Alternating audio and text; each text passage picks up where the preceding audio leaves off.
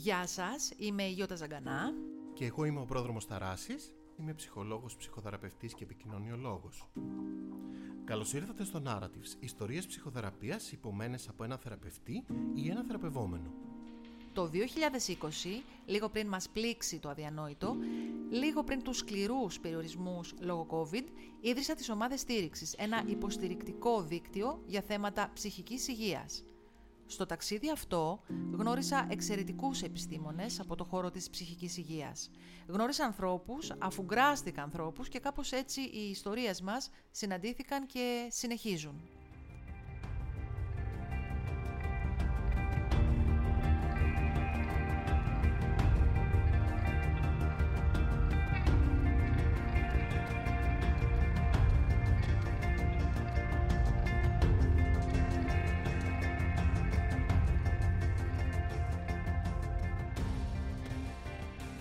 Τι συμβαίνει σε μια ιστορία μετά την αφήγησή της πρόδρομε; Αυτό που συμβαίνει είναι η απόκτηση προοπτικής.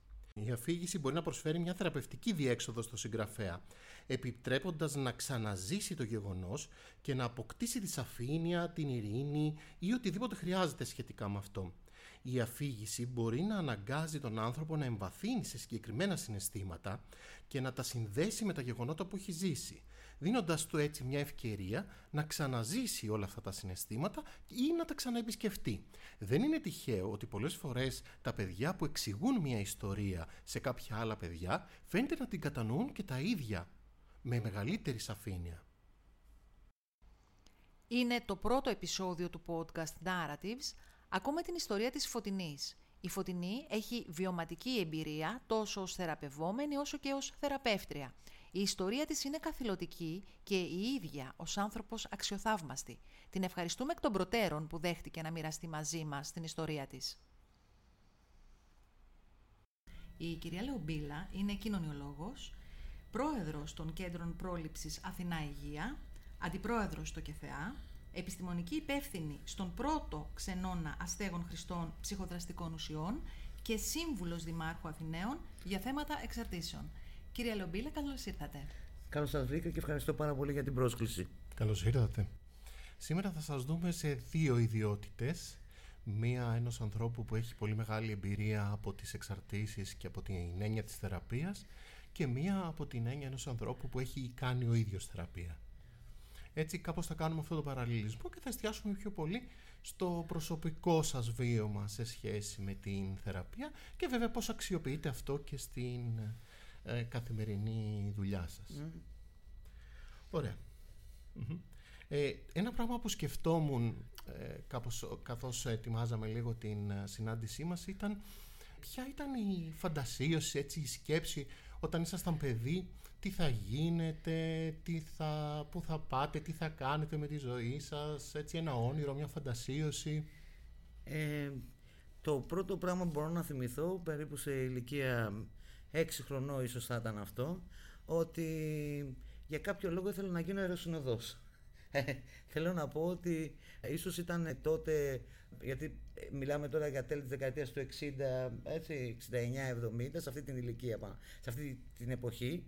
Μάλλον ήταν τότε που τα αεροπορικά ταξίδια μπαίνανε πάρα πολύ στη ζωή μας και στην Ελλάδα, μέσω Ολυμπιακής και όλα αυτά.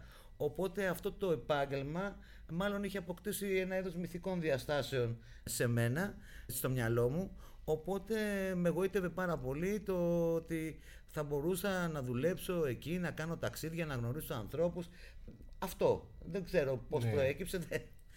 Το, το είχατε μοιραστεί με κάποιον αυτό, ξέρω εγώ, με κάποιον από την οικογένεια; Ε, φαντάζομαι, ναι, θέλω να πω ότι όταν με ρώταγαν σαν παιδάκι, συγγενείς, φίλοι της μάνας μου, ξέρω εγώ. Τον ε, ε, τι θες να γίνει, του έλεγα αεροσυνοδός. Αυτό.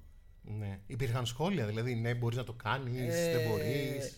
Όχι, εντάξει, δεν μπορώ να θυμηθώ τώρα κάτι συγκεκριμένο, αλλά ε, φαντάζομαι αυτά που λένε, αυτό ένα γέλιο συγκαταβατικό σε σχέση με ε, παιδιάστικες επιθυμίες, όνειρα ξέρω εγώ, συμφωνούν, δεν συμφωνούν, τους φαίνεται.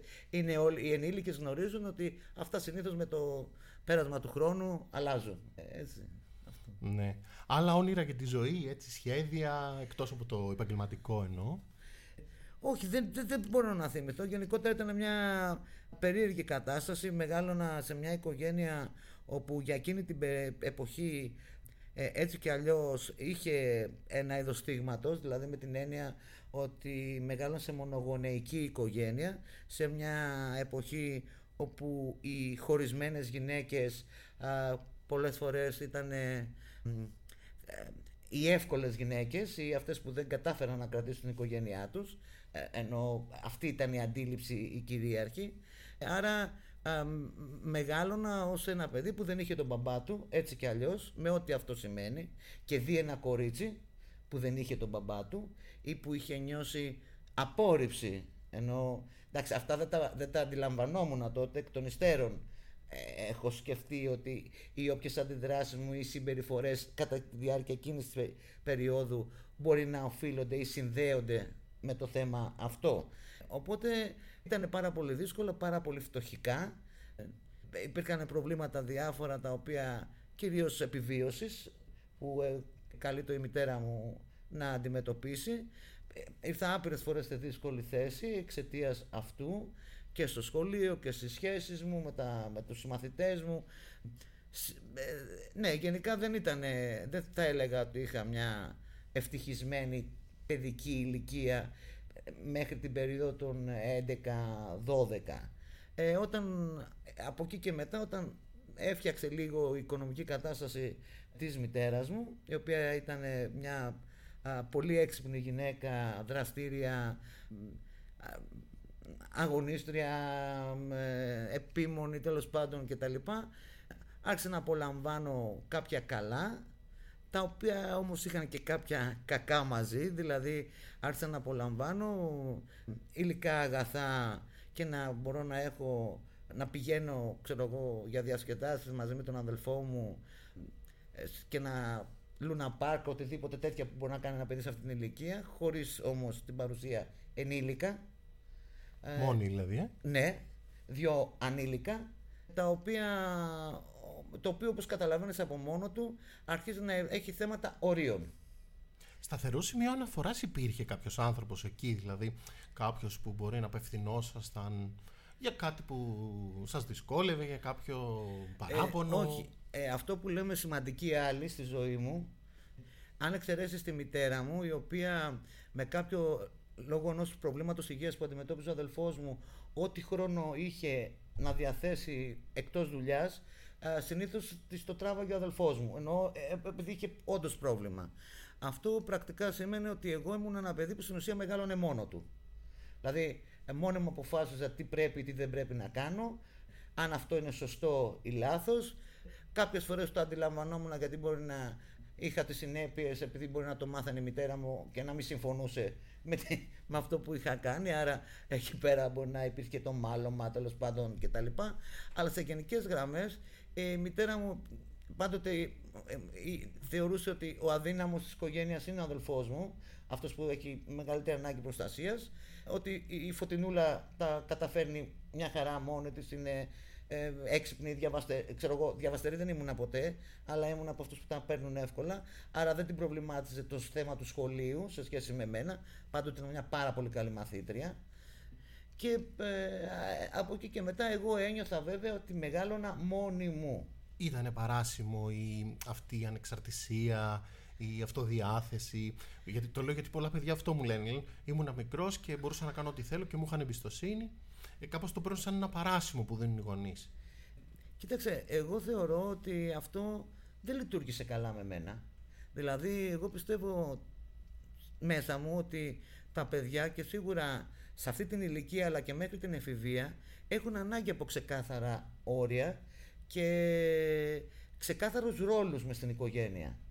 Οπότε σε αυτή την περίπτωση εγώ καλούμουν να παίξω το ρόλο ενός ενήλικα εν τέλει Δηλαδή αυτά που έκανα δεν θα τα έκανε ένα παιδί 6, 7, 8, 10 χρονών, 12. Ε, και αυτό με κάποιο τρόπο ε, με έκανε μετά να έχω μια αντί... Δηλαδή νομίζω ε, αυτή η ανορίωτη τέλος πάντων κατάσταση μου δημιούργησε πρόβλημα μετά.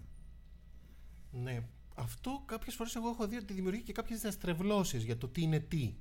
Δηλαδή ότι ένα παιδί που μεγαλώνει μόνο του και κάπως φτιάχνει μόνο του τους ορισμούς, δηλαδή λέει ε, «Α, αυτό είναι έτσι, αυτό είναι αλλιώς. Είχατε εσείς κάποιες έτσι μετά που ανακαλύψατε ξέρω, κάποιες τέτοιες διαστρεβλώσεις για το ποια είναι η πραγματικότητα, ποιοι είναι οι κανόνες της ζωής, κάπως που είχατε ε, φτιάξει μόνοι σας και αναθεωρήσατε; Δεν μπορώ να σκεφτώ κάτι συγκεκριμένο τώρα, δεν μου έρχεται, αλλά ναι, δεν μου έρχεται κάτι ενώ, να απαντήσω πάνω σε αυτό. Ίσως μου έρθει στη... Εντάξει, εντάξει, ναι, ναι.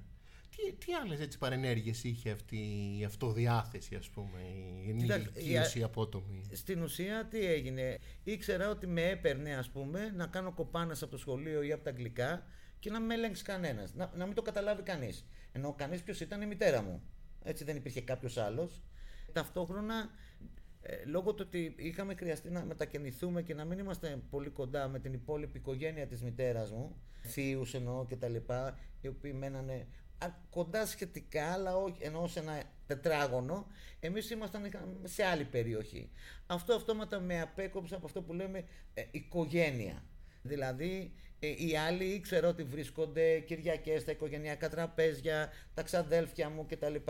Εμείς δεν το είχαμε αυτό και γενικότερα δεν ήμασταν κλασική οικογένεια. Η μητέρα μου δούλευε όλη μέρα. Εμείς τρώγαμε σε εστιατόριο, δεν τρώγαμε στο σπίτι.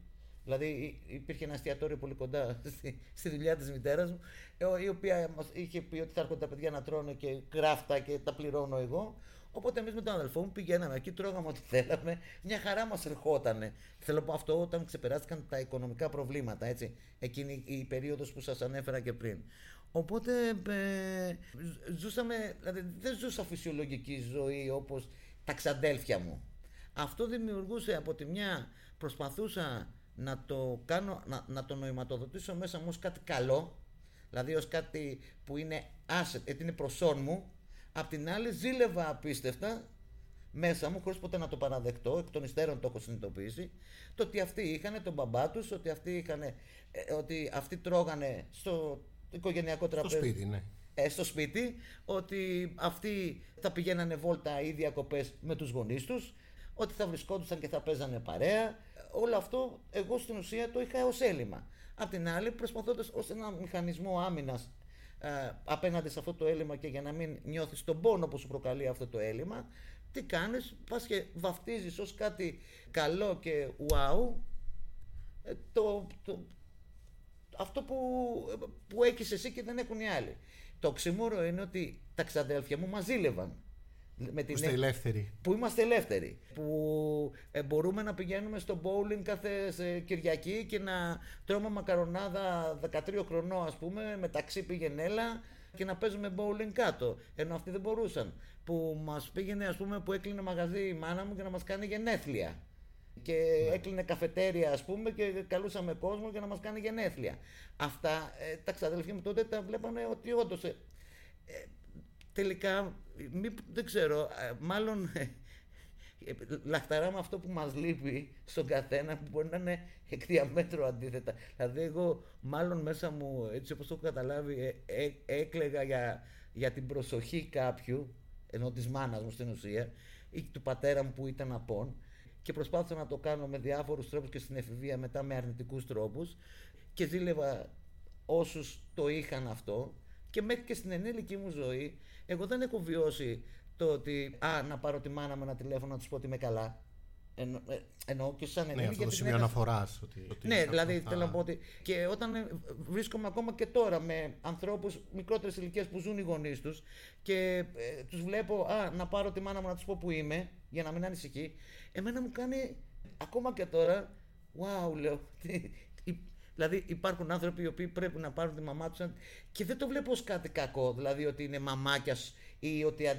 Δηλαδή εγώ ενώ κάποιος μπορεί να πει ότι παιδιά δεν είναι τώρα λογικό αυτό. Δηλαδή ότι εντάξει, 40 χρονών γυναίκα ή άντρας να πρέπει να πάρει τη μαμά του για αυτό, ότι δεν είναι φυσιολογικό. Ότι είναι... Τι καλό έχει αυτό, τι καλό έχει να πάρεις, να, έχεις, να πάρεις ένα τηλέφωνο να πεις ότι είσαι καλά; Είναι ο δεσμός που υπάρχει, είναι η σύνδεση. Είναι ότι νιώθεις ότι κάποιος άνθρωπος ανησυχεί για σένα, εσύ ανησυχείς για να μην ανησυχεί, άρα είναι αυτή η σύνδεση. Εγώ αυτό το έχω χαμένο και δεν ξέρω αν το είχα και ποτέ εν τέλει. Δηλαδή, θέλω να πω, ε, με τη μητέρα μου, τον πατέρα μου ποτέ δεν το απέκτησα. δεν τον θυμάμαι ως φιγούρα πατρική. Εντάξει, τον έχω δει κατά διαστήματα, δεν ζει πλέον, αλλά θέλω να πω ότι δεν θυμάμαι τι, τι, τι ρόλο, ποιος είναι ο ρόλος του πατέρα σε μια οικογένεια, ενώ πώς ήταν στη δικιά μου οικογένεια, δεν ξέρω. Αυτό το ρόλο γενικά τον έπαιξε κάποιος; Δηλαδή το ρόλο του έχω κάπου να πάρω ένα τηλέφωνο. Ε, όχι, όχι. Όχι, στην ουσία όχι. Αυτό με έκανε να είμαι ένα παιδί όπου οι περισσότερες σχέσεις μου ήταν επιδερμικές, μάλλον από το φόβο της απώλειας. Ακόμα είτε προσωπικές σχέσεις ενώ συναισθηματικές είτε φιλικές σχέσεις. Πάντοτε ήμουν ένα παιδί που είχε παρέα, αλλά ήταν μόνο του. Δηλαδή θέλω να πω ότι ήμουν μέλος πάντα μιας παρέας είναι, και είναι κάτι που το, είναι ένα pattern πλέον το οποίο το ακολουθώ και στην ενήλικη ζωή. Πραγματικά. Ξέρω πλέον γιατί το κάνω. Μάλλον, μάλλον ξέρω, δηλαδή θέλω να πω, έχω δώσει τις δικές μου εξηγήσεις και είναι αυτό. Το, το επιδερμικές, ε, πώς Εννοώ το ότι εννοούμε; αποφεύγω την ε, βαθύτερη σύνδεση συναισθηματική με ένα άλλο άτομο. Ε, ναι, έχω νιάξιμο, ναι, μπορώ να το ε, να βοηθ, δηλαδή είμαι στη, να βοηθήσω αυτό να είναι καλά, να, ε, α, αν μπορώ να, να μεσολαβήσω για να είναι καλά κάποιος με κάποιο τρόπο αλλά από την άλλη νιώθω ότι έχω κρατήσει ένα πράγμα που δεν αφήνω κάποιον να με αγγίξει πολύ, δηλαδή μέχρι ένα σημείο. Μέχρι ένα σημείο αυτό. Ναι. Να πλησιαστείτε δηλαδή πιο βαθιά. Θεωρώ ότι με αυτόν τον τρόπο ότι θα είμαι πο- ευάλωτη. Αυτό. Δηλαδή ε, και θα μπορώ να, να με χειριστεί ο άλλος και, και ε, αυτό που μου έχει μείνει και μετά το τέλος της απεξάρτησης και τα λοιπά είναι ότι είναι μια διαρκής ανάγκη που δεν, γίνει- δεν είναι τόσο συνειδητή πια, δηλαδή ενώ γίνεται ε, συνεχούς ελέγχου.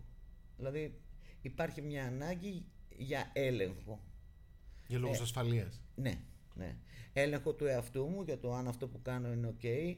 Ειδικά το πρώτο διάστημα μετά την απεξάρτηση πάντοτε ήμουν σε ένα τσεκάρισμα να δω η όποια συμπεριφορά μου αν συνάδει με την πορεία της απεξάρτησης ή όχι ή αν είναι ένα καμπανάκι ή ότι κάτι δεν πάει καλά άρα να το μαζέψω και να προσπαθήσω να κάνω ένα είδος πρόληψης υποτροπής τε- καταλαβαίνετε τι θέλω να πω Ναι, ναι. Οπότε αυτό έχει γίνει λίγο σαν αυτόματο πια. ναι. Σαν, γο... σαν γονιός του εαυτού σας έτσι ακούγεται. Ε, ότι ναι, πρέπει να με ναι. εποπτεύω, να μου βάζω όρια, να με αυτό, παρακολουθώ. αυτό, αυτό, ναι, ναι, ναι, ναι, ναι. Τελικά φαίνεται ότι ο- όποια και αν είναι η ερώτηση καταλήγουμε στη σχέση ε, που έχει αναπτυχθεί σε πολύ πρώιμο στάδιο της ε, παιδικής μας ηλικίας με τους γονείς εν τέλει. Δηλαδή ε, έρχεται ένα, μια δικαίωση ψυχοδυναμικής θεωρίας ναι. σε, σε ένα πολύ μεγάλο βαθμό. Εντάξει, οι δεσμοί κάπως αυτό σκεφτόμασταν και με την Γιώτα μιλάγαμε πριν. Ότι οι, οι δεσμοί κάπως είναι ένα πράγμα που μας το μαθαίνουν. Δεν είναι. Δεν, γεννιόμαστε με μια ανάγκη για ασφαλείς δεσμούς, αλλά κάπως το, από κάπου τον παίρνουμε, βρε παιδί μου. Το παίρνουμε από προσλαμβάνω που έχουμε. Θέλω να Ναι, πω ότι ναι. λέμε ότι ο άνθρωπος είναι κοινωνικό. Άρα σημαίνει ότι έχει γεννηθεί και έχει την τάση να δημιουργεί δεσμούς και να λειτουργεί μέσα στο πλαίσιο μιας κοινότητας, μιας κοινωνίας. Έτσι, αυτό ήθιστε να είναι γενικά αποδεκτό. Από εκεί και πέρα, σίγουρα, ε, ειδικά αν μιλάμε για την ελληνική κοινωνία εδώ που μεγάλωσα, αυτό, οι οικογενειακοί δεσμοί και όλα αυτά, μέχρι και τότε που μεγάλωνα εγώ, αλλά και, με- και σήμερα σε μεγάλο βαθμό, εξακολουθούν να είναι αρκετά ισχυροί και να αναπαράγονται από γενιά σε γενιά κάποιες ε, συνήθειες τέλος πάντων. Ε, απλά το, το, το, το ξύμορο είναι ότι αυτό που κάποιοι ονομάζουν υποπροστατευτισμό και γκρινιάζουν ε, με προς τη μάνα τους, τον πατέρα τους ή στους φίλους τους για το ότι δεν με αφήνει σε ησυχία και αυτό εγώ υπάρχουν στιγμές που το ζηλεύω. Αυτό γιατί δεν το είχα ποτέ όχι σε αυτό το βαθμό ακόμα και σε μικρότερο αυτό ως ενήλικας πλέον και ως θεραπεύτρια έχει υπάρξει κάποια φορά κάποια περίπτωση όπου να νιώσετε μία παραπάνω σύνδεση με κάποιον θεραπευόμενο; Πάρα πολλές φορές. Είναι η περιβόητη αντιμεταβίβαση. δεν το- Θέλω να πω για όσους Θέλω να πω ότι υπάρχουν άτομα θεραπευόμενοι, είτε άντρες είναι είτε γυναίκες, οι οποίες σαφώς μου διακινούν συναισθήματα, όχι πάντοτε θετικά και αρνητικά, γιατί δεν έχει, η σύνδεση έχει να κάνει και με τις, μπορεί να είναι και, και από τα, τις δύο καταστάσεις. Σε αυτή την περίπτωση, αν θες να είσαι καλός θεραπευτής, οφείλεις να τα αναγνωρίσεις και ε, ε, είτε να το δουλέψεις στην εποπτεία, είτε με κάποιο τρόπο να μπορέσεις να το διαχειριστείς. Και αν αυτό εξακολουθήσει να υπάρχει, να παραψύνει τον άνθρωπο σε έναν άλλον θεραπευτή. Αυτή είναι η συνταγή. Εμένα μου έχει τύχει περιστατικό, το οποίο επειδή μου θύμιζε τρομερά το συγχωρεμένο τον άντρα μου, τρομε... εννοώ εμφανισιακά αλλά και από άποψη συμπεριφοράς. Και επειδή ε, τότε δούλευα σε ένα πλαίσιο που δεν υπήρχε συγκεκριμένος θεραπευτής για τον καθέναν, έπρεπε, προτίμησα να α, πω παιδιά, ε, αν θα έρθει, ε, ε, ασχοληθείτε εσείς. Γιατί καταλάβαινα ότι δεν, δεν μπορούσα να το διαχειριστώ. Δηλαδή, μου βγάζε θυμό, μου βγάζε παραπάνω από αυτό που θα δικαιολογούσε κάποια συμπεριφορά του. Μια ανάγκη να του πω, μπρε πουλάκι μου, τι κάνεις τώρα. Δηλαδή, να λειτουργήσω όχι θεραπευτικά μαζί του. Οπότε, προσπά... από το απέφυγα. Υπήρχαν άλλοι θεραπευτές που μπορούσαν να δουλέψουν μαζί του μια χαρά. Ναι, υπάρχουν τέτοια περιστατικά. Γυναίκες επίσης που μπορεί να μου θυμίζουν τον εαυτό μου όταν ήμουν στη χρήση. Ναι, σαφώς υπάρχουν τέτοιες περιπτώσεις. Στη θεραπευτική διαδικασία τη δική σας, κάπως καλύφθηκε αυτή η ανάγκη να έχω ένα σταθερό σημείο αναφοράς, να έχω έναν άνθρωπο που θα πλησιαστούμε, έστω με το πλαίσιο που έχει μια θεραπεία. Ή, μάλλον, για να αρχίσουμε από την αρχή, ήταν ζητούμενο αυτό; Ήταν κάτι που Ναι. πήγατε και κάπως ήταν ένα αίτημα, ας πούμε, που λέμε εμείς; Είσαι ακριβώς έτσι, μάλλον αυτό που περιγράφεις είναι αυτό ακριβώς που εγώ βίωσα. Δηλαδή στην ουσία η όποια θεραπευτική μου πορεία και εξέλιξη έχει να κάνει σε πολύ μεγάλο βαθμό το ότι το πρόγραμμα και κάποιοι άνθρωποι που ε, με κάποιο τρόπο προσωποποίησαν το πρόγραμμα σε μένα λειτουργήσαν ως η σημαντική άλλη πλέον της ζωής μου. Ο μπαμπάς και η μαμά το οποίο πάντοτε ήθελα την επιβράβευση, έτσι εννοείται, τη μία απόρριψη κτλ. Άρα ήθελα να είμαι μια καλή θεραπευόμενη για αυτούς που ήταν πλέον οι θεραπευτές μου και ήταν συμβολικά ο μπαμπάς και η μαμά ή ανάλογα το φίλο κιόλας κάποιες φορές. Ε, ε, ευτύχησα λοιπόν, αυτό το με ακολούθησε σε- και στο πανεπιστήμιο όπου στα πρόσωπα κάποιων καθηγητών βρήκα κάτι αντίστοιχο. Έναν πατέρα ή μία μητέρα που ήταν καθηγητές μου. Νομίζω ότι τώρα που επειδή με, με το ερώτησε ότι τώρα που το λες ότι ήταν και στο σχολείο μάλλον η ανάγκη μου για επιδόσεις από το δημοτικό ακόμα και τότε δηλαδή ήταν για να έχω το μπράβο του δασκάλου ή του καθηγητή ή του δασκάλας ή της καθηγήτριας που σήμαινε για μένα ότι μάλλον τότε ε, αυτοί οι άνθρωποι με κάποιο τρόπο επειδή μου είπες ανήκα κάποιους ανθρώπους Ναι, να- ναι. στους οποίους να, α, να, τους- να λειτουργήσουν ως πρόσωπα τέτοια αναφορά για μένα, λειτουργούσαν ως τέτοιοι. Γι' αυτό και με κάποιο τρόπο οι επιδόσεις ήταν προσωπικό μου, προσωπική μου στοχοθεσία. Γιατί ήξερα ότι θα έχω τον μπράβο τους. Επιτρεπόταν στη θεραπευτική διαδικασία να σπάσει αυτό, δηλαδή να μην είστε μια καλή θεραπευόμενη, να μην είστε μια καλή, ξέρω εγώ, εξυπηρετούμενη. Επιτρεπόταν αυτό να σπάσει; Από ποιο να επιτρεπόταν, από το μένα σε εαυτό. Καταρχάς από εσάς, ναι. Αν το Ε, επιτρέψετε εσείς. Ε, κοίταξε να δεις, η αλήθεια είναι ότι από τη στιγμή που πήρα την απόφαση ε, εννοώ ανεπιτυχής προσπάθειας είχαν γίνει με διάφορους τρόπους ε, σε, σε διαφορετικά χρονικά διαστήματα. Η σοβαρή προσπάθεια ξεκινάει στην ουσία από τη στιγμή που βρέθηκα στη φυλακή. Κατηγορούμενη για κάποια παράβαση του νόμου περί ναρκωτικών. Ε, βρέθηκα προφυλακισμένη. Εντάξει, αποφυλακίστηκα στο δικαστήριο, αλλά αυτό είναι σε άλλη ιστορία. Εκεί λοιπόν, ο χρόνος μέσα στη φυλακή, ε, με κάποιο τρόπο, εγώ πέρα από το ότι ε, νόμιζα ότι δεν το ζω αυτό το πράγμα, δηλαδή ότι δεν μου συμβαίνει εμένα, συμβαίνει σε κάποιον άλλον. Ε, Απ' την άλλη, με κάποιο τρόπο έπεισα τον εαυτό μου για άλλη μια φορά ότι αυτό που μου συμβαίνει θα το κάνω κάτι καλό. Δεν ήξερα τι μπορεί να Παλιά είναι. τεχνική αυτή, ε. Ακριβώς. Δεν είχατε από τότε. Ακριβώς. Αυτό όμως με βοήθησε. Θα το κάνω κάτι καλό. Πώς μπορεί να κάνει μια αρνητική εμπειρία θετική, δηλαδή πώς να αντιλήσει το θετικό μέσα από αυτό. Τι σου προσφέρει η φυλακή, χρόνο, ενώ ελεύθερο χρόνο, ε, απομόνωση. Άρα πώς θα αξιοποιήσει αυτά, διαβάζοντας. Ξεκινάμε από απλά πράγματα. Ταυτόχρονα υπήρχε δυνατότητα να κάνω κάτι για την εξάρτηση. Ήξερα ότι η εξάρτηση μαζί με άλλες συνθήκες με έφεραν εκεί που ήμουνα. Ταυτόχρονα μέσα στη φυλακή μαθαίνω ότι ο, ο, ο σύζυγός μου και ο πατέρας των παιδιών μου έχει πεθάνει από υπερβολική δόση. Δεν μπορώ να είμαι παρούσα στην κηδεία, όλα αυτά είναι ένα πολύ δύσκολο πράγμα. Οπότε ξεκινάω πριν ακόμα από το θάνατο του συζύγου, έχω αποφασίσει μέσα στη φυλακή να αξιοποιήσω λοιπόν το διάστημα αυτό, όποιο θα ήταν, και να ξεκινήσω να παρακολουθώ πρόγραμμα. Τότε λοιπόν, επειδή είμαι και έτσι, αρκετά επεκτατική σαν χαρακτήρας, ξεκινάω και παρακολουθώ τρία προγράμματα και φυλακή. Και τα τρία προγράμματα. Είχε και θεά, είχε 18 άνω, είχε και ανώνυμους. Ε, πήγαινα λοιπόν και πήγαινα και στα τρία. Επειδή ήταν σε διαφορετικές μέρες και ώρες, αυτό μου έδινε τη δυνατότητα να φεύγω από το κελί για τρεις φορές τουλάχιστον την εβδομάδα, για κάποιες ώρες τη φορά, να μην είμαι εκεί, να είμαι σε ένα άλλο περιβάλλον, μέσα στη φυλακή πάλι, αλλά διαφορετικό. Και να δουλεύω θέματα. OK, okay, να μιλάω, να ακούω, να. Κυρίως να μιλάω. Άρχισα πολύ να μάθω να ακούω. Ε, λοιπόν, οπότε κάποια στιγμή ε, κλήθηκα από το ΚΕΘΕΑ που ήταν ένα από τα προγράμματα που παρακολουθούσα ότι ξέραν ότι παρακολουθώ και τα άλλα και μου λέει κοίταξε να δεις επειδή είσαι ήδη δύο-τρεις μήνες ξέρω εγώ στο πρόγραμμα καλό θα ήταν να αποφασίσεις πού θες να δηλαδή με ποιο θες να συνεχίσεις προκειμένου να αρχίσεις να, να κάνουμε πιο, πιο εστιασμένη δουλειά πιο... λοιπόν ε, ε, κάθισα το σκέφτηκα ε, τέλος πάντων και είδα ότι το μοντέλο τότε του ΚΕΘΕΑ λειτουργούσε λίγο σαν οικογένεια για μένα και πάντοτε το έχω, το έχω πει αυτό και, και άλλη φορά και με αφορμή το ότι έγινα αντιπρόεδρος στο ΚΕΘΕΑ προσπαθούσα να εξηγήσω ότι για μένα το ΚΕΘΕΑ και την περίοδο της φυλακής και αμέσως μετά που πήγα στην κοινότητα ήτανε, έγινε το σπίτι μου. Έγινε η οικογένειά μου. Σε μια πολύ δύσκολη περίοδο της ζωής μου. Βρήκα ανθρώπους οι οποίοι με τα τροτά τους, με τα άσχημά τους, με τα λάθη τους ενώ σε επίπεδο θεραπευτικό αν θες να το πούμε από επιστημονικής άποψης δεν έχει να κάνει.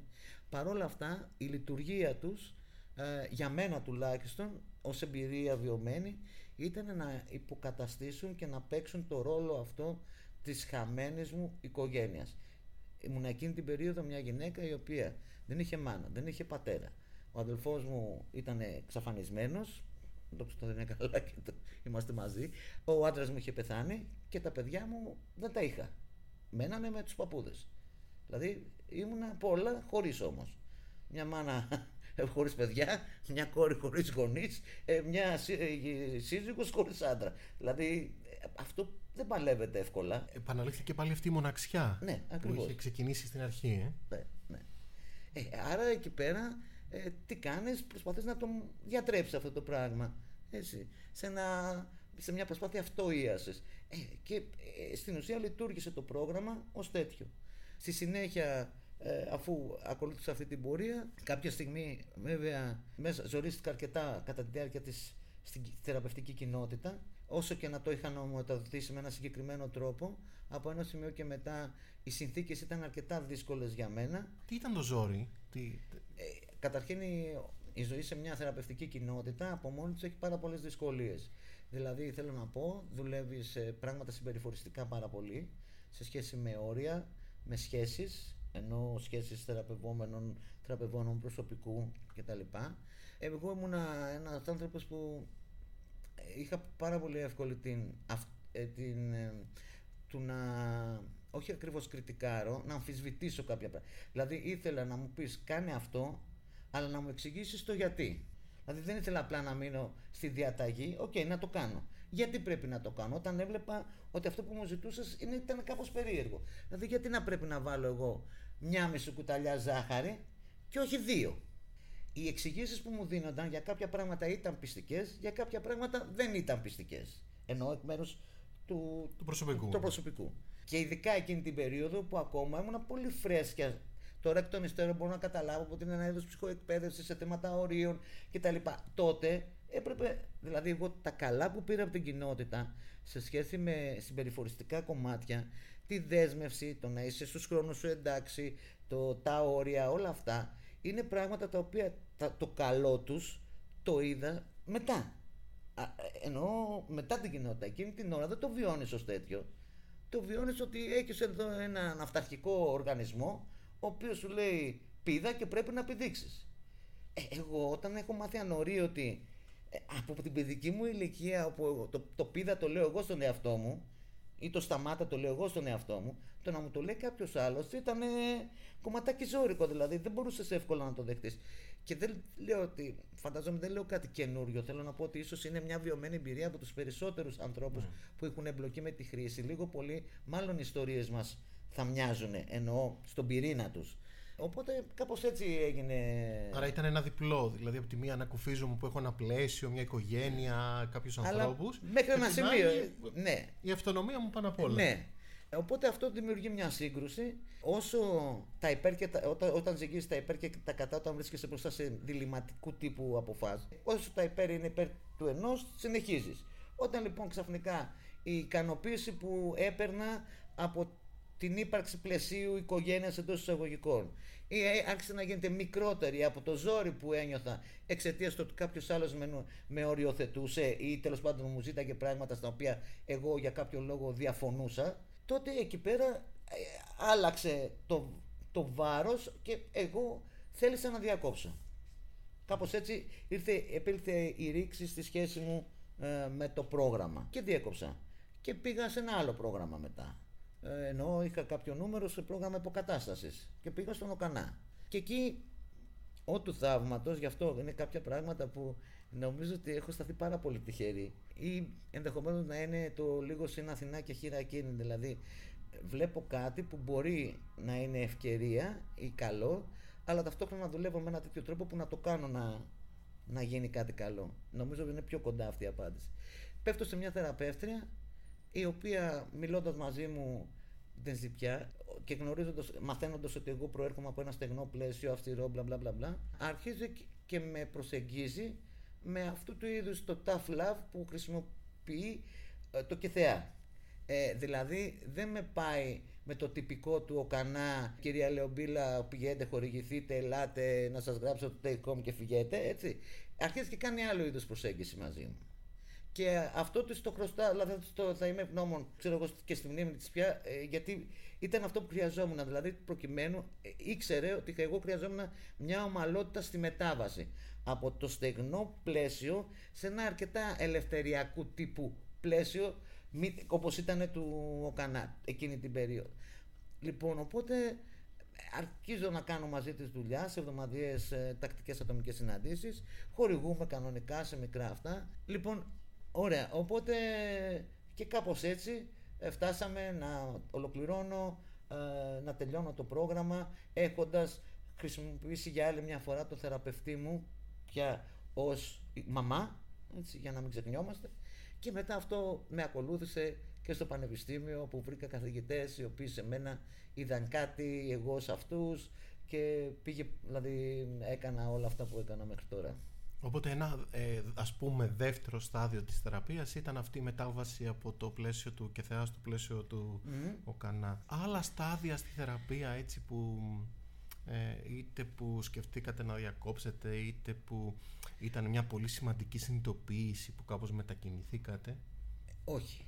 Το καλό με μένα είναι και ίσως είναι και περίεργο ότι από τη στιγμή που ξεκίνησα την προσπάθεια ε, στη φυλακή μέσα το πήγα τρένο. Δηλαδή πραγματικά ήμουν ασταμάτητη ε, βάζοντας τον ένα στόχο μετά τον άλλο. Εκεί πέρα μπήκε και το θέμα των σπουδών.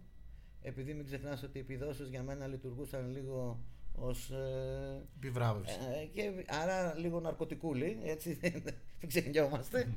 όχι τόσο άμεση επιβράβευση, όχι, όχι, αλλά ναι. Λοιπόν, οπότε, επειδή ήξερα ότι διαθέτω ένα καλό μυαλό τέλος πάντων ε, ε, και δεν μου είχε αφήσει κάποια κουσούρια η χρήση ουσιών ενώ στη διάσπαση προσοχή στο όλα αυτά. Οπότε θέλησα και γνωρίζοντας ότι η επανένταξή μου περνάει και μέσα από την επαγγελματική αποκατάσταση, άρα χρειάζομαι για να μπορέσω να έχω και μια δουλειά που να με ικανοποιεί και να μην νιώθω δυστυχισμένη, θα πρέπει να έχω ε, αποκτήσει κάποια προσόντα που επαγγελματικά θα μου επιτρέψουν να κάνω κάτι στο οποίο θα νιώθω καλά, όσο γίνεται. Αυτό λοιπόν έφτιαξα ένα δικό μου ατομικό πλάνο εκπαίδευσης, παύλα επαγγελματικής κατάρτισης, παύλα ανέβρεση σχεδιασμού, ανέβρεση εργασίας. Έκανα όλες εκείνες τις κινήσεις. Βρέθηκαν άνθρωποι στον δρόμο μου ξανά για άλλη μια φορά που βοήθησαν να υλοποιηθεί αυτό το πράγμα. Ξεκίνησα με ξένες γλώσσες, τα λοιπά. Αυτό μετά έκανα τις Πανελλήνιες, ε, έδωσα Πανελλήνιες το 2006 Ξαναβρέθηκα φυλακή. Εκεί ήταν ένα σημείο το οποίο δεν με έκανε να νιώσω αδύναμη, με έκανε να νιώσω πιο δυνατή. Δηλαδή το ότι βρέθηκα εγώ να έχω ολοκληρώσει πρόγραμμα απεξάρτησης, αλλά για παλιό αδίκημα να ξαναβρεθώ με ένα ένταλμα στη φυλακή την ημέρα, δύο μέρες πριν από τα αποτελέσματα των Πανελληνίων, αυτό είναι πολύ βαρύ. Αλήθεια. Και πώς το γυρνάει αυτό κάποιος σε δύναμη, ότι το κάνει ε, δυνατό, ε, το, το, άντεξε; Ε, θα σου πω.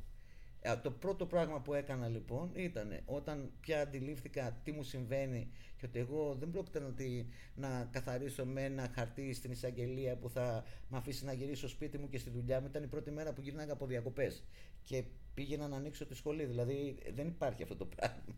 Ε, λοιπόν, όταν συνειδητοποίησα λοιπόν ότι η, η, από εδώ και πέρα τα βήματα είναι φυλακή μέχρι να, γιατί ήταν κλειστά τα δικαστήρια, βρέθηκα απομόνωση, γιατί έτσι συνηθίζεται. Καύσωνα 42 βαθμούς σε ένα υπόγειο του Κορυδαλού, τις γυναικείες. Εκεί πραγματικά είπα: Αν γλιτώσω τώρα το εγκεφαλικό, δεν θα το πάθω ποτέ στη ζωή μου. Πραγματικά το έλεγα στον εαυτό μου. Και τι έκανα, όταν πήρα στη θεία μου και της είπα: Ετοίμασέ μου για να μου φέρει τα πράγματα, τη ζήτησα, γιατί εκείνη την περίοδο έκανα προετοιμασία για να δώσω για proficiency. Και της λέω: Μέσα στα πράγματα που θα βάλεις, τα ρούχα κτλ., φόρμες και. Βάλε μου και τα βιβλία των Αγγλικών που έχω εκεί και μου τα φέρανε. Μου τα είχαν κρατήσει μπροστά για να τα ελέγξουν, δεν μου τα δώσανε. Λοιπόν, όταν είδα και από είδα, λοιπόν, πέρασαν κάποια ώρες τέλος πάντων ένα 24ωρο και ένα αναμονή των αποτελεσμάτων των Πανελληνίων. Ζήτησα ακρόαση από τον διευθυντή των φυλακών και του είπα ότι αν θέλει να μπορέσω να διατηρήσω μέρος πνευματικής μου διάβγειας εδώ μέσα με αυτό που μου συμβαίνει, τον παρακαλώ από όλα τα πράγματα που έχει μπροστά για έλεγχο και επειδή καταλαβαίνω τις δυσκολίες στους χρόνους για να το κάνουν ας διαλέξει ένα όποιο βιβλίο θέλει να το ξετινάξουν και να μου το φέρουν. Αυτό. Ήτανε συμβολικά κάτι χειροπιαστό που με ένωνε με τη ζωή μου την τώρα την έξω. Και αυτός ήταν η άμυνά μου, ήταν η ασπίδα μου για να μην με καταπιεί αυτό το πράγμα που υπήρχε εκεί μέσα. Ε, με το που του μίλησα έτσι δεν περίμενε να ακούσει ένα τέτοιο λόγο από μένα. Μέσα σε λιγότερο από μισή ώρα είχαν έρθει όλα μου τα πράγματα. Πάντοτε απομόνωση βέβαια, γιατί έπρεπε να περάσουν κάποιες ώρες μέχρι να... Ε, ε, κάποιες μέρες μάλλον, κάποια 24 ώρα μέχρι να τους επιτρέψουν. Τέλος πάντων, ε, ας μην πούμε σε ανατριχιαστικές λεπτομέρειες. Αλλά μου ήρθαν όλα μου τα πράγματα. Μου με ρώτησαν αν χρειάζομαι κάτι και τους ζήτησα ένα μπλοκ Α4 και στη λόγια γιατί δεν είχε μέσα και μου φέρανε ε, οι σοφρονιστικοί υπάλληλοι και ξεκίνησα έτσι, δηλαδή είναι λίγο... Ε, αν το σκεφτείς είναι ένα κελί ας πούμε μεγάλο αρκετά το οποίο εκεί μέσα ήμουνα εγώ αλλά κατά διαστήματα φέρνανε από μεταγωγές γυναίκες οι οποίες έπρεπε να κάτσουν κάποιες ώρες μέχρι να ξαναμπούν ή από τα νοσοκομεία που... και παρκάρανε εκεί κάποιες γυναίκες όχι κρεβάτια και τέτοια στο ματσάδα ήταν κάτι στρώματα κάτω με κάτι παράθυρα ψηλά τέλος πάντων και εγώ να είμαι σε ένα στρώμα σε μια γωνία και να, αυτές να λένε τα διάφορα, δεν ξέρω τι, να μιλάνε, ο, και εγώ να έχω κάτσει στην άκρη και να διαβάζω αγγλικά δηλαδή. δεν υπήρχε αυτό το πράγμα. Κάπως έτσι την έβγαλα. Εκείνες τις μέρες χρειάστηκε να μείνω 33 μέρες κρατούμενη. Μετά τέλος πάντων έγιναν οι διαδικασίες και μπόρεσα να φύγω από τη φυλακή για ένα πράγμα το οποίο και αθώα ήμουνα και αθώθηκα στο δικαστήριο και αποζημίωση με επιδικάστηκε για τις 33 αυτές μέρες. Οι φίλοι με στηρίξανε τότε, αυτή η εργοδότρια που είχα τότε, ε, ο σύντροφος που είχα τότε ήταν πολύ ε, έτσι, βοηθητική και εντάξει θυμάμαι ότι την ημέρα που έφευγα πήγα και είδα νικαίη συναυλία ε, στο Λικαβιτό με φίλους. οπότε οι φίλοι με περιμένανε και την ώρα που έφτανα πάνω στο λοκαβιτό άρχισαν και φωνάζανε free willy. σωστό, σωστό. Εδώ είχαν βγει και τα αποτελέσματα των. Είχαν βγει, τα έμαθα μέσα στη, την ώρα που ήμουν ακόμα απομόνωση. Και η αλήθεια είναι ότι εγώ είχα ζητήσει από μια σοφρονιστική που την ήξερα από την προηγούμενη μου φυλακή, δηλαδή που τη θυμήθηκα και με θυμήθηκε από τότε που είχα κάτσει 11 μήνες. Και της λέω έτσι και έτσι περιμένω. Ε, αν μπορείς, δεν σε παρακαλώ, ποια είναι η βάση για τα τμήματα ψυχολογίας, κοινωνιολογίας, αυτά τα δύο βασικά που ήταν οι πρώτες με επιλογές. Και νηπιαγωγών ήταν οι τρεις επιλογές που είχα βάλει. Οπότε την ημέρα των αποτελεσμάτων μου λέει, λέω θα δεις, μου λέει σου έχω κάτι καλύτερο, έλα μαζί μου και με πάει δίπλα σε ένα γραφιάκι που ήταν των υπαλλήλων και είχαν τηλεόραση και με άφησε να δω τότε ανακοινώνανε στην ΕΡΤΑ τις βάσεις ε, για τις σχολές και είδα ότι έχω περάσει την κοινωνιολογία, πήρα τη θεία μου, πήγε το επιβεβαίωσε από το σχολείο που είχαν αναρτήσει το αυτό. Βέβαια, μετά είχα την αγωνία αν θα προλάβω να αποφυλακιστώ μέχρι την ημερομηνία που γίνονται οι αιτήσεις για τις εγγραφές. Στο τσακ, τελευταία μέρα κατάφερα. Ε, να, να γραφτώ στη σχολή. Είχα περάσει το 10 στο τμήμα κοινωνιολογία. Αποφύτησα πρώτη με δύο αριστείες εκεί και βραβεία και τα λοιπά. Είπα τον όρκο μπροστά σε 450 απόφοιτους της ίδιας φουρνιάς τέλος πάντων. Ήταν πολύ συγκινητικό, ήταν η κόρη μου από κάτω. Τι λέει κανείς στον εαυτό του την ώρα που βρίσκεται σε αυτό το κελί μόνος του για να διαβάσει αγγλικά, για να συνεχίσει να ζει, για να ελπίζει. Τι, τι, τι, ποιος είναι αυτός ο εσωτερικός διάλογος; Δεν ξέρω. Του hard to die. Δεν ξέρω πραγματικά. Νομίζω ότι ε, υπάρχει μια εσωτερική δύναμη μέσα μου η οποία δεν ξέρω από πού την αντλώ, πώς έχει δημιουργηθεί. Είναι θέμα χαρακτήρα, είναι θέμα βιωμάτων, είναι και τα δύο, προφανώς είναι και τα δύο, το οποίο δεν μου επιτρέπει, με κάνει να μην επιτρέπω στον εαυτό μου να τα βάζει κάτω με τη δυσκολία και να έχει μια, έχω δείξει μια απίστευτα καλή προσαρμοστικότητα ε, στις καταστάσεις, όποιες και να είναι αυτές, ε, και μια μια δυνατότητα να, να αντέχω στα δύσκολα αυτό. Δηλαδή... Ναι. Γιατί σκέφτομαι πούμε, ότι αυτό είναι μια ωραιότατη δικαιολογία να πει κανείς. Ε, πάει η ζωή μου, μην πω. Α τα παρατήσω κι εγώ. Δεν να... υπάρχει. Όσο μπαίνεις σε αυτό το τρυπάκι του να βάζεις στόχους και να κάνεις πράγματα και για μένα τουλάχιστον το γεγονός δεν, δεν μπορούσα να επιτρέψω τον εαυτό μου να απογοητεύσω τους άλλους. Και τον εαυτό μου, αλλά όλο αυτό που είχα χτίσει και που είχα κερδίσει την εμπιστοσύνη των άλλων, ε, την επιβράβευση των άλλων, τα μπράβο των άλλων, δεν ήθελα να τα χάσω. Ότι ήταν αυτή η ματιά που αισθανόσασταν ε, πάνω σας, ότι κάποιος με κοιτάει και πρέπει να τον, μην τον απογοητεύσω. Ναι, δηλαδή δεν, δεν μπορούσα να επιτρέψω τον εαυτό μου να απογοητεύσω αυτούς που μου είχαν δείξει εμπιστοσύνη που με είχαν βοηθήσει στο διάβα μου, πραγματικά. Δεν το άντεχα. Δεν το επέτρεπα στον εαυτό μου. Ε, αυτό μπορεί να μου δημιουργούσε επιπρόσθετο ένα βάρος αλλά από την άλλη είναι αυτό που με κράτησε εν τέλει δηλαδή εννοώ ότι που, που με έκανε να επιβεβαιώσω δηλαδή εγώ πραγματικά στο, αυτές οι 33 μέρες που ήρθαν από το πουθενά κράτησης δεν ήταν και το ευκολότερο πράγμα του κόσμου. Και χρειάστηκε να συμβιώσω μέσα σε ένα θάλαμο με 25 κρατούμενες, οι οποίες ήταν από ανθρωποκτονία μέχρι ό,τι μπορεί να φανταστείς. Μπορούσα λοιπόν όταν και πάω και να νιώθω και μια επιθετικότητα έτσι, ενώ καινούρια ποια είναι αυτή, να μου δείχνουν ας πούμε, το πάνω κρεβάτι που εγώ είχα ήδη κάποια παραπάνω κιλά του να ανέβω από πάνω σε, ένα, σε αυτά, δεν υπήρχε περίπτωση και να πηγαίνω και να. Με τις, δηλαδή πλέον με ένα άλλο αέρα, να το πω έτσι, γιατί καταλάβαινα, είχα πλήρη συνείδηση ότι εγώ δεν ήμουν πια αυτό. Έτσι. Και είχα και το βιβλίο του Αγγλικών για να μου το θυμίζει. Καταλαβαίνεις, πέρα από όλα ναι. τα υπόλοιπα. Και τις φωνές των άλλων που σας πίστευαν. Έτσι. Ε, και είχα και το βιβλίο των Αγγλικών να το έχω χειροπιαστώ ότι εγώ είμαι αυτό πια και δεν είμαι αυτό. Ενώ η κρατούμενη, η κλασική κτλ. Και με κάποιο τρόπο θα βρω τρόπο να το ξεπεράσω. Τι μπορώ να κάνω, το να δημιουργήσω τις καλύτερες δυνατές συνθήκες λαμβανωμένων υπόψη όλων των υπολείπων. Οπότε ε, έκανα εκείνη την περίοδο, βίωσα μια φυλάκιση ως κρατούμενη μέχρι να γίνει αυτή η αίτηση ανάκληση του εντάλματος όπου ε, ήμουν από αυτές που είχα την εφημερίδα μου, ενώ είχα κρίματα να παραγγείλω την εφημερίδα, να κάνω, να δείξω, να έχω. Δηλαδή, ο περιορισμός μου να είναι ότι έπρεπε να κοιμάμαι εκεί και να μην μπορώ να δω έξω τους φίλους μου. Ε, και αυτό με κάποιο τρόπο προσπάθησα να είμαι φιλική, όχι κατάλαβες τώρα με όλους, να είμαι αυτό επειδή είχα τα χρήματα εγώ και ήξερα πόσο δύσκολο, γιατί στην προηγούμενη φυλάκισή μου δεν είχα επισκεπτήρια, δεν είχα τίποτα, ήταν απίστευτα δύσκολες οι συνθήκες, έπρεπε να μου βάζει λεφτά η εκκλησία, κάτι γενικηδιούλες, κάτι υπηρεσία, να ζηλεύω το γυναίκες παραγγέλνανε μπακάλι, μανάβι και αυτό, κηλικείο, εγώ με το ζόρι τσιγάρα και αυτό όχι συνέχεια. Θέλω να πω ότι ε, ε είχα βιώσει πολύ δύσκολες συνθήκες στην πρώτη, που ήταν και για 11 μήνες. Οπότε τώρα ήταν ένας μήνας, ο οποίος είχα πλήρη στήριξη οικονομική από τους, την ε, τότε αφεντική μου τέλος πάντων και από φίλους τέλος πάντων και οικογένεια, οι οποίοι εντάξει, τουλάχιστον είχα στέρηση ελευθερίας, αλλά όλο το υπόλοιπο το φτιάξα στα μέτρα μου όσο μου επέτρεπε η κατάσταση.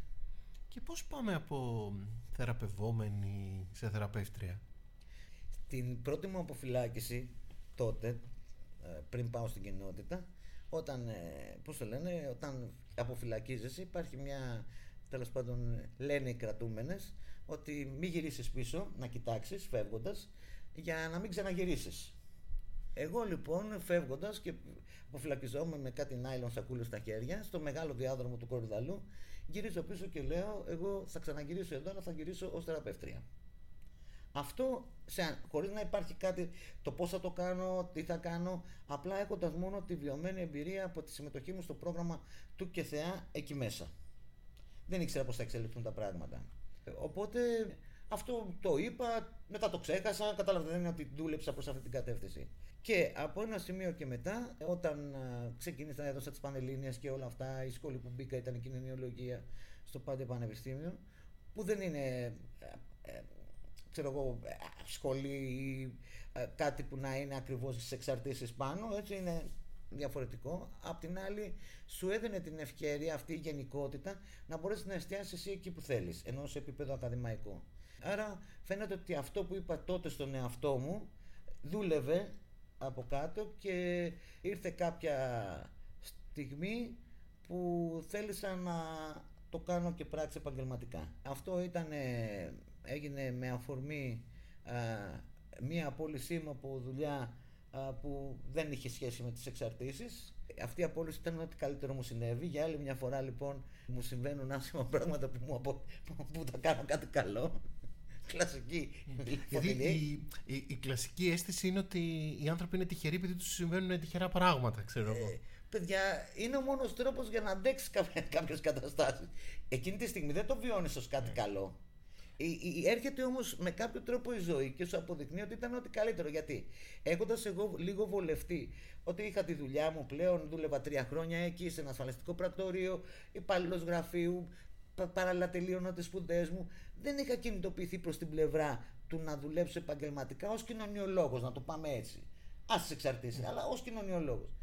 Όταν λοιπόν γίνεται με απολύου, αναγκαστικά μπαίνω ταμείο ανεργίας. Στην αρχή λέω: Α, ωραία, τρεις λαλούν και δύο, μια χαρά.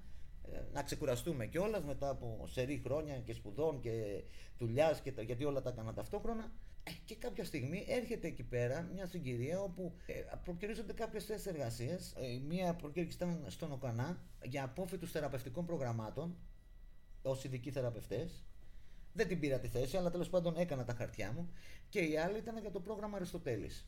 Το πρόγραμμα Αριστοτέλης ήταν το πρώτο μεγάλο ερευνητικό πρόγραμμα για την εξάπλωση του HIV σε ενδοφλέβιους χρήστες στην περίοδο της επιδημίας τότε HIV το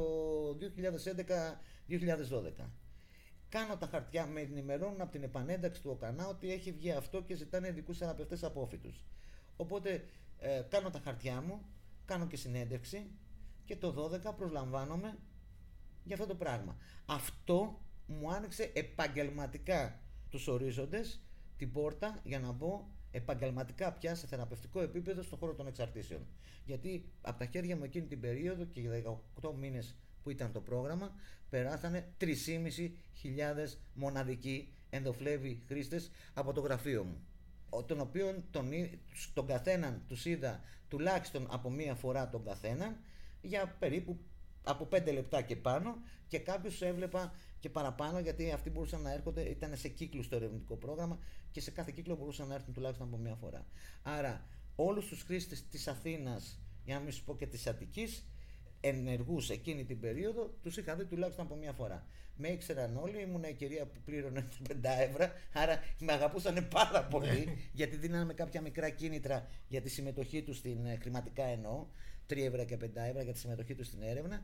Άρα αυτό με έκανε να έχω και μια. Δηλαδή ήταν πολύ καλά ο άλλος προκατηλημένος απέναντί μου, με την έννοια ότι ήμουν κυρία που θα του έδινε ε, τα λεφτά. ξεκινήσει με ένα καλό. ναι, κατάλαβα. Άρα αυτό με έκανε να έχω ένα προ, προνομιακή σχέση μαζί τους. Και αυτό λειτουργήσε μετά στην επόμενη επιλογή που ήταν το ΚΕΘΕΑ, ε, που δούλεψα πλέον street work ως ειδική θεραπεύτρια απόφυτη θεραπευτικού προγράμματος και μετά ήρθε η εμπλοκή μου με τον Γκιαδά. Ε, ως κοινωνιολόγος πια ήταν η πρώτη δουλειά που πήρα με το πτυχίο μου θέλω να πω που φαινόταν η ειδικότητα.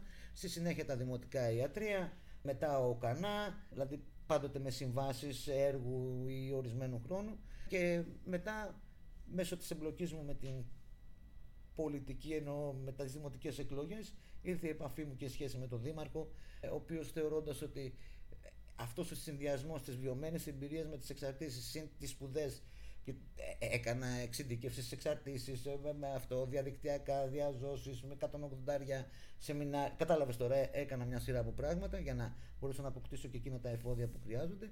Παρ' όλα αυτά, εγώ επιμένω, παραμένω μια φαν της μείωσης βλάβης. Δηλαδή, θέλω να πω ότι δεν θεωρώ τον εαυτό μου θεραπεύτρια, δηλαδή με την έννοια το ότι ξεκινάω και κάνω ατομικά με κάποιον και τον πάω από το α στο β ή στο δ σημείο. Εμένα με ενδιαφέρει να κάνω μια παρέμβαση η οποία στο εδώ και τώρα θα δώσει μια μικρή λύση στο πρόβλημα που αντιμετωπίζει ο άλλος στο εδώ και τώρα. Που μπορεί να μην είναι θεραπεία, να είναι το ότι δεν έχει που να πάει να κάνει μπάνια. Τελεία. Εμένα με ενδιαφέρει να είμαι χρήσιμη αποτελεσματική στο εδώ και τώρα. Είναι κλασική μείωση βλάβης. Δεν ξέρω αν θα ήμουν όντως μια καλή θεραπεύτρια, αν θα δούλευα σε ένα στεγνό πλαίσιο, με, σε μια κοινότητα ή οτιδήποτε. Μπορεί και να μην ήμουν. Αλλά σε αυτό που κάνω τώρα ξέρω ότι είμαι καλή. Εγώ κόπω αυτήν την ιστορία ε, έτσι σκεφτόμουν τόση ώρα που μιλάγατε ένα τίτλο και έλεγα ότι είναι σαν να έχω έλεγχο ζωής με παρέα. Σαν να ελέγχω τη ζωή μου και να έχω και παρέα. Να έχω έτσι και κάποια μάτια να με κοιτούν. Ναι, δεν, δεν ξέρω. Ε, νιώθω ότι πάρα πολλές φορές ένας άλλος μηχανισμός άμυνας ήταν να νιώθω ότι αυτό να το δώσω μια ακόμα εμπειρία που κάθε εμπειρία μπορεί να είναι όμορφη, να είναι άσχημη, να είναι γλυκιά, να είναι έτσι. Άρα σημαίνει ότι ε, ίσως έχω φτιάξει μια δική μου κοσμοθεωρία τέλος πάντων, το ότι ε, το πέρασμά μας από αυτή τη ζωή ε, είναι μια συλλογή ε, εμπειριών τέλος πάντων, κάπως έτσι να το έχω φτιάξει, να το έχω νόημα να το δοτήσει. Άρα αυτή τη στιγμή ξέρω πως είναι η φυλακή, θα μου πεις έπρεπε να πας μέσα για να το καταλάβεις, αλλά απ' την άλλη εγώ νιώθω ότι αυτό που είμαι τώρα, το αν είμαι καλή στη δουλειά μου, α, αν ε, έχω βοηθήσει ανθρώπους ή όχι, αυτό θα το κρίνουν εκείνοι. Εάν με τη στάση μου τέλος πάντων κάνω κάτι χρήσιμο, αυτό που είμαι είναι αποτέλεσμα αυτών που έχω ζήσει, των εμπειριών. Και της χρήσης και της φυλακής και της απεξάρτησης και του, ε, ε, της, της οικογένειας που είχα ή δεν είχα, που έφτιαξα αλλά δεν κατάφερα να φτιάξω όπως τα ήθελα. Δηλαδή θέλω να πω όλο αυτό δεν ξέρω αν είναι ένα, δηλαδή αν με κάποιο τρόπο συνδέεται με το να πω ότι όλα γίνονται για κάποιο λόγο και ξέρεις όλο αυτό το πάμε λίγο στο φιλοσοφικό αλλά εμένα με κάνει να ε, λειτουργεί λίγο ανακουφιστικά για μένα ε, ως παυσίλιπο τέλος πάντων να θεωρώ ότι όλα γίνονται για κάποιο λόγο και ότι τέλος πάντων ε, αν θέλεις ε, αυτό που προσδοκώ είναι το πέρασμά μου να έχει ένα θετικό αποτύπωμα. Αυτό. Το πέρασμά σας, εγώ νομίζω ότι αυτό το παιδικό σας όνειρο να γίνετε αεροσυνοδός εξελίχθηκε στο να γίνετε πιλότος. Και όχι απλά να γίνετε πιλότος, να χτίσετε, να φτιάξετε, να κατασκευάσετε και το αεροπλάνο. Τι ωραία που το είπες. Οπότε νομίζω ότι αυτό το παράπονο, αυτή η μοναξιά, αυτή η δυσκολία ήταν μέσα από τα υλικά από τα οποία έπρεπε να γίνει αυτό το, το υπέροχη κατασκευή και να γίνεται όντως πιλότος, γιατί δεν μπορώ να το σκεφτώ κάπως, δεν μπορώ να το σκεφτώ κάπως, ακούγοντας την ιστορία, νομίζω ότι ήταν να φτάσετε εκεί και όχι για το πόσο καλή θα είστε ως θεραπεύτρια ή ως θεραπευόμενη, ως άνθρωπος, γιατί νομίζω ότι είστε εξαιρετικός άνθρωπος καταρχήν ε, με συγκινείς και φαίνεται αυτό. Σε ευχαριστώ πάρα πολύ. Δηλαδή, ποτέ δεν το είχα σκεφτεί έτσι. Πραγματικά. Και σας ευ... ειλικρινά σε ευχαριστώ, Γιώτα. Δηλαδή, Εμείς ναι, ίσως έρχεται και φτιάχνει μια εικόνα πολύ αυτό το, για μένα. Το, το πιλωτήριο, το, το τιμόνι της ζωής σας φαίνεται ότι πήρατε. Εγώ θα έλεγα και αεροσυνοδός, γιατί συνοδεύετε και τους ανθρώπους ε, σε ναι, ένα εσωτερικό ταξίδι. θα, Δεν ξέρω, απλά πραγματικά κάπως έτσι ήταν για μένα. Τώρα κάνω ταξίδια. Ε, έτσι, έχω και λόγω COVID, αλλά, τώρα αυτή την περίοδο Ναι. λόγω COVID, αλλά εννοώ ότι έχω επιδιώξει να κάνω πράξη αυτό. Να γνωρίζω, δηλαδή, και σίγουρα έχω κάνει πράξη το να γνωρίσω κόσμο. Εγώ θα έλεγα γατάκι Tom Cruise που νομίζεις ότι το Top Gun είναι η μεγαλύτερη περιπέτειά σου. Ευχαριστούμε πάρα πάρα πολύ για Σας το ευχαριστώ εγώ, χρόνο, παιδιά. για το πολύ έτσι, συγκινητικό λόγο. να είστε καλά, ευχαριστώ. Ευχαριστούμε πολύ. Ήταν ένα επεισόδιο της σειράς podcast Narratives, ιστορίες ψυχοθεραπείας, με καλεσμένη τη Φωτεινή. Σας ευχαριστούμε που μας ακούσατε. Ελάτε στην παρέα μας, στείλτε μας σχόλια στα social media του podcast Narratives, στο Instagram και στο Facebook και μην διστάστε να μοιραστείτε μαζί μας τη δική σας ιστορία ψυχοθεραπείας. Για να μην χάνετε κανένα επεισόδιο, μπορείτε να μας ακολουθείτε στο Google Podcasts, στο Spotify, στο Apple Podcasts και στο Audible της Amazon. Το Narratives είναι μια παραγωγή της Non-Stop Media.